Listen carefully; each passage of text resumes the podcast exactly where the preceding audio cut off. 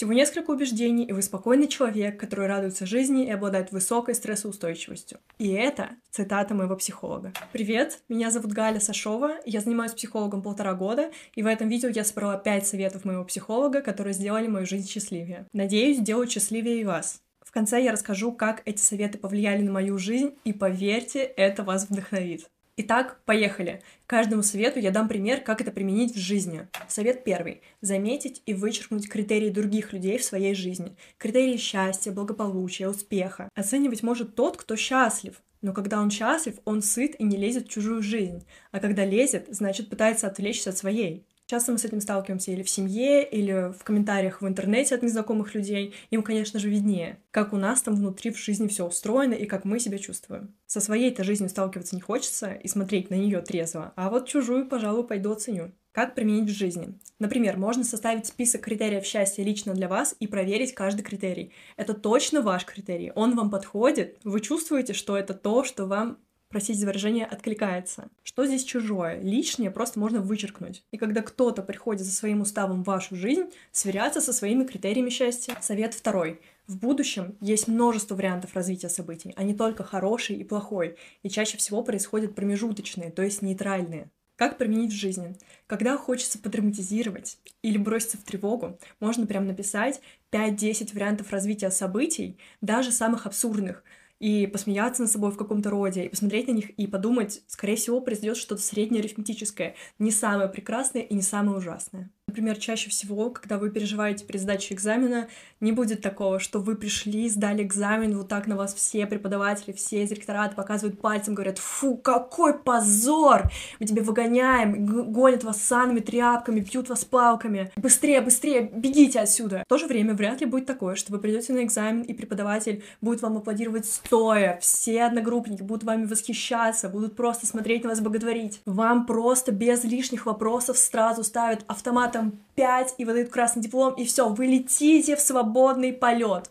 нет же, скорее всего, вы придете на экзамен, будете там что-то писать, переживать, отвечать, не всегда идеально, но и в то же время не совсем ужасно. Вы не прям совсем чего не знаете. Что-то до своей голове наскребете. Точно с позором не выгонят. Совет третий. Не бывает одной причины произошедшего события. Каждое событие — это естественное следствие совокупности причин. Естественное следствие совокупности. Не бывает такого, что этот человек поступил так, потому что он хотел причинить вам зло. Даже если он хотел вам причинить зло, скорее всего, у него есть какие-то на это причины. У него есть причины в поведении, в воспитании, в гормонах, в том, что его что-то вывело из себя, что-то выписало, и это все не оправдывает поведение человека, не дает ему права себя так вести, но это объясняет, почему он так поступает. И чаще всего люди не хотят сделать нам плохо намеренно. Обычно это происходит случайно, когда люди очень коряво пытаются сделать что-то хорошее.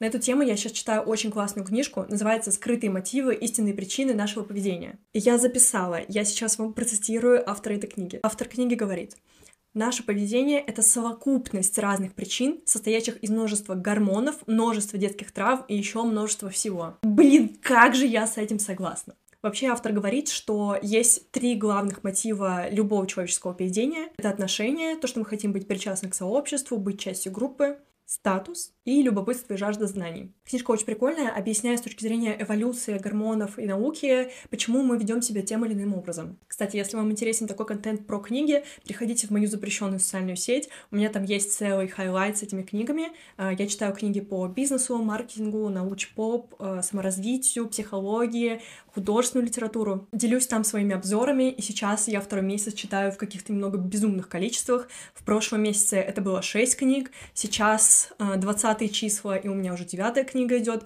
В общем, мне сейчас этим очень интересно делиться. Если вы хотите взять для себя какие-то полезные рекомендации, пожалуйста, переходите, берите, пользуйтесь. Совет четвертый. Моя задача — жить счастливо.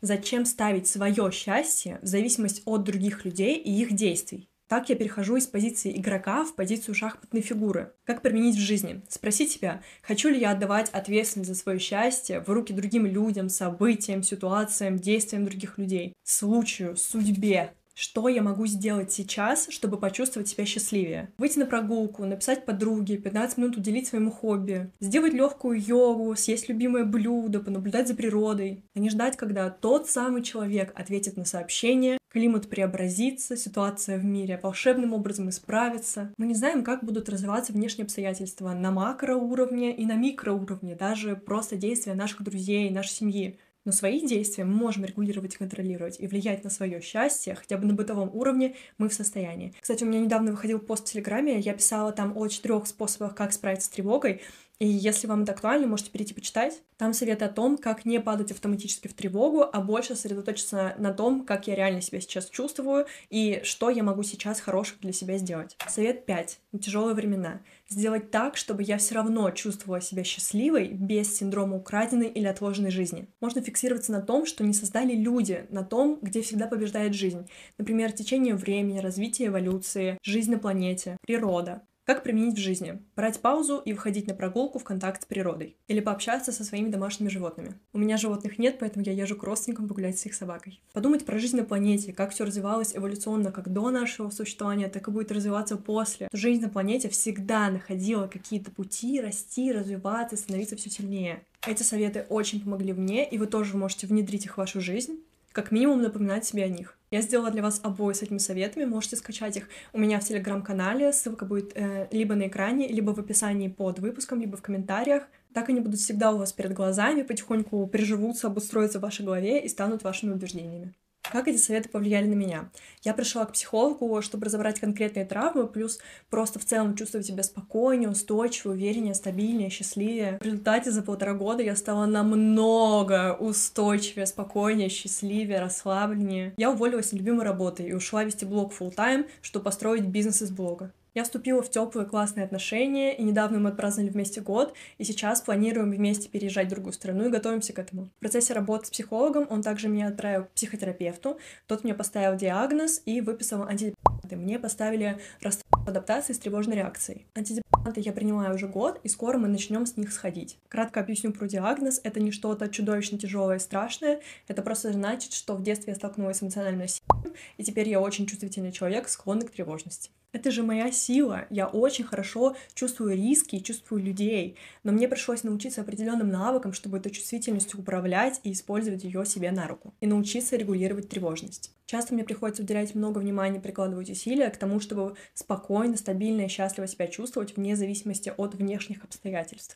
А поскольку я такая очень чувствительная, а, на меня раньше можно было очень легко чем угодно повлиять. Но сейчас я окрепла и стала как будто бы крепче устойчивее, чем многие не настолько чувствительные люди, чем люди без такого расстройства. Мне необходимо было этому научиться, чтобы просто спокойно жить, работать, отдыхать, заниматься хобби, наслаждаться, а не просто лежать в тревоге и вот так вот в таком напряжении про все думать, потому что это очень тяжело, очень сильно сливает силы и тормозит в достижении своих целей. Спасибо, что досмотрели это видео до конца или дослушали подкаст. У этого контента есть два формата — видео на ютубе и аудио на всех доступных площадках, где только можно слушать. Ставьте лайк на это видео, подписывайтесь на канал и пишите в комментариях, какая мысль вам больше всего понравилась и какие советы вы сами можете дать. Кто слушает аудиоподкаст, можете переходить на YouTube, писать комментарии там. Ставьте сердечки на Яндекс Музыке и звездочки на Apple подкастах. Подписывайтесь на меня в запрещенной социальной сети и в Телеграме. До следующего видео. Будьте счастливы!